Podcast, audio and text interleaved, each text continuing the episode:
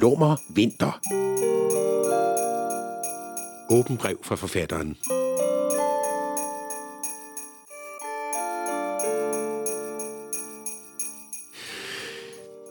Ja, det her har vi nok ikke lige set komme her på Radio Runkedor og på POV's redaktion.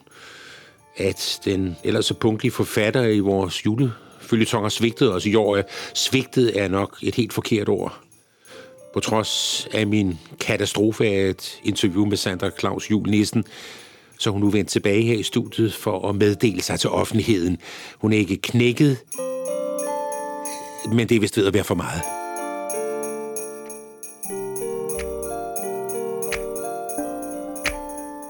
Det bliver en lummer vinter For under sneen forstummer de dumme klummer Der tænder som mundtunger Forhindrer det unge under der glimter Hvad er det jeg siger?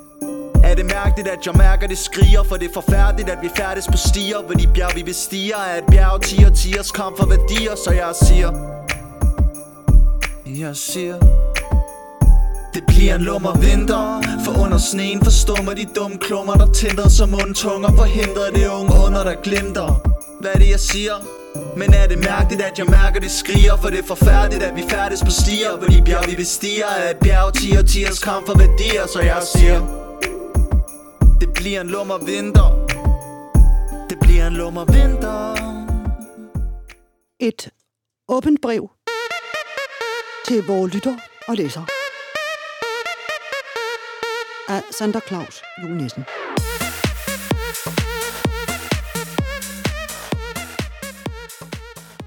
Kære læser og lytter. Nu er jeg, den kendte og respekterede forfatterinde, i samfulde leve og skriveår nået min grænse for, hvor langt jeg finder mig i det. I overvis har jeg skrevet satire, men jeg må bede om lidt forståelse for både kulturpersonligheder og mediefolk og journalister i denne tid. Det er fuldstændig urimeligt, at jeg gør mig umage med at beskrive Henrik Kvartrups mærkværdige handlinger som chef for Ekstrabladet, hvorefter han kaster sig ind på side 9 i sin avis med bar fedtsuget og indsuget overkrop, spredt behåring over de mavemuskler, han kæmper for at fremvise, og de to nyinstukket kærestetatovering til en frøken Nana på brystkassen. Havde jeg, Sandra Claus Juhl Nissen, skrevet noget sådan, så vil jeg blive afskrevet som megaloman fantast. Som mytoman, hvor min kreativitet er kogt over. Men nej, nej, det slutter jo ikke her. Impact TV sender sin MeToo-dokumentar om TV2 på Discovery+, Plus, fordi tv-stationen anser sig selv som inhabil.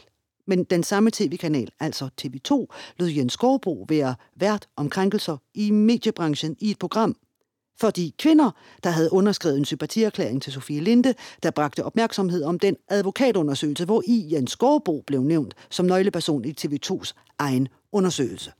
Og nu tænker de nok, ja ja, sådan er det jo. Det hedder jo ikke kvægtorvet uden grund. Her der jagtes kvierne af de få og åbenbart eneherskende avlstyre.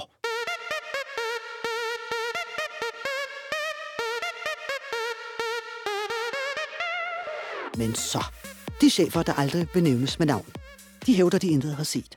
Og her taler vi altså om chefer, der ganske umusikalsk har danset i interne musikvideoer med deres ansatte studieværter i korte kjoler og kaninører. Men seksualiserende, det er det ikke, må vi forstå. En familie skal vi høre. Ha! Jeg må le.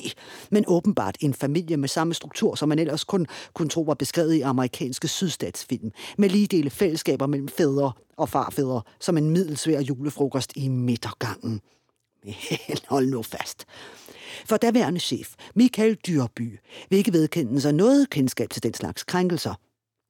Men det kommer klart for Anna Thysen, at det må han da, da det jo er ham, hun omtaler i dokumentaren. Men Dyrbys nuværende chef på Berlingske Media, Anders Krab Johansen, har fuld tillid til ham. Og da Anders Krab sender Dyrby på et par fridage, da han lige trænger til det. Ja, det gør vi andre jo egentlig også i det her moras. Og han må jo vide det, for det var jo Dyrby, der i sin tid var chef for Krabben.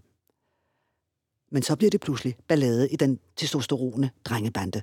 Og så skoser Henrik Kvartrup ham nu for ikke at stille op. Ja, og det er uden for almindelig anstændighed, mener det lille moraliserende ku, der selv blev fyret, da han lod se og høre anvende en ulovlig kilde for at afsløre Line Bagdanielsens lokation med sin daværende kæreste.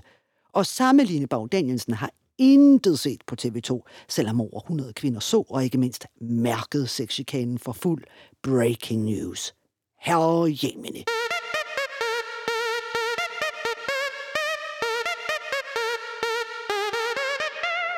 Og så blev Anna Thysen fyret fra TV2, og hun er nu ansat på Ekstrabladet, og derfor kunne hun ikke fortsætte på BT, hvor hun var med i et program med chefredaktøren Jonas Kulratje, som er storebror til Anna Thysens søn. Og Jonas Kulratje kan ikke få en kommentar fra Michael Dyrby, men det kan så DR, der ikke forstår, hvorfor han intet kunne genkende noget. Og så siger BT's jagede chefredaktør undskyld for det, han anklages for, men jo ikke kan huske. Men han kan huske, at han ikke har sagt noget så specifikt. Så tilliden til ham er intakt, må vi forstå. Men hverken koncernchefen Anders Krab Johansen på Berlingske Media eller Michael Dyrby, der er ansvarshavende redaktør på BT, vil anerkende otte studiemedhjælpere, som klager over den slags tillid, der giver en redaktør forfremmelse, efter han sender en sms med ordene. Det er fordelen med jer, at lige når man er på grænsen til at være for meget me too, så stopper I og bliver udskiftet med en ny.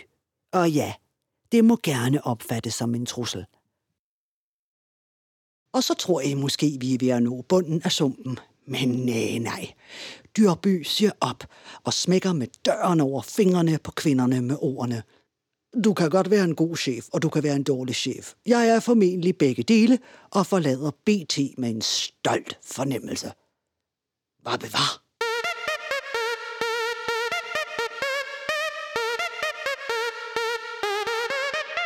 Altså, hvordan i alverden skal en forfatter dog kunne brygge en så vanvittig fortælling ene kvinde? Og på de sociale medier erklærer folk, at de er trætte af den krænkelsesparathed. Og der må jeg, Sandra Claus Julenissen, erklære. Ja, det er rigtigt. De er nemlig fuldstændig parate til at krænke. Og POV International og Radio Rongodor siger tak til forfatteren Sandra Claus Jul Nissen. Ja, det manglede bare. Det bliver en lummer vinter. Det bliver en lummer vinter.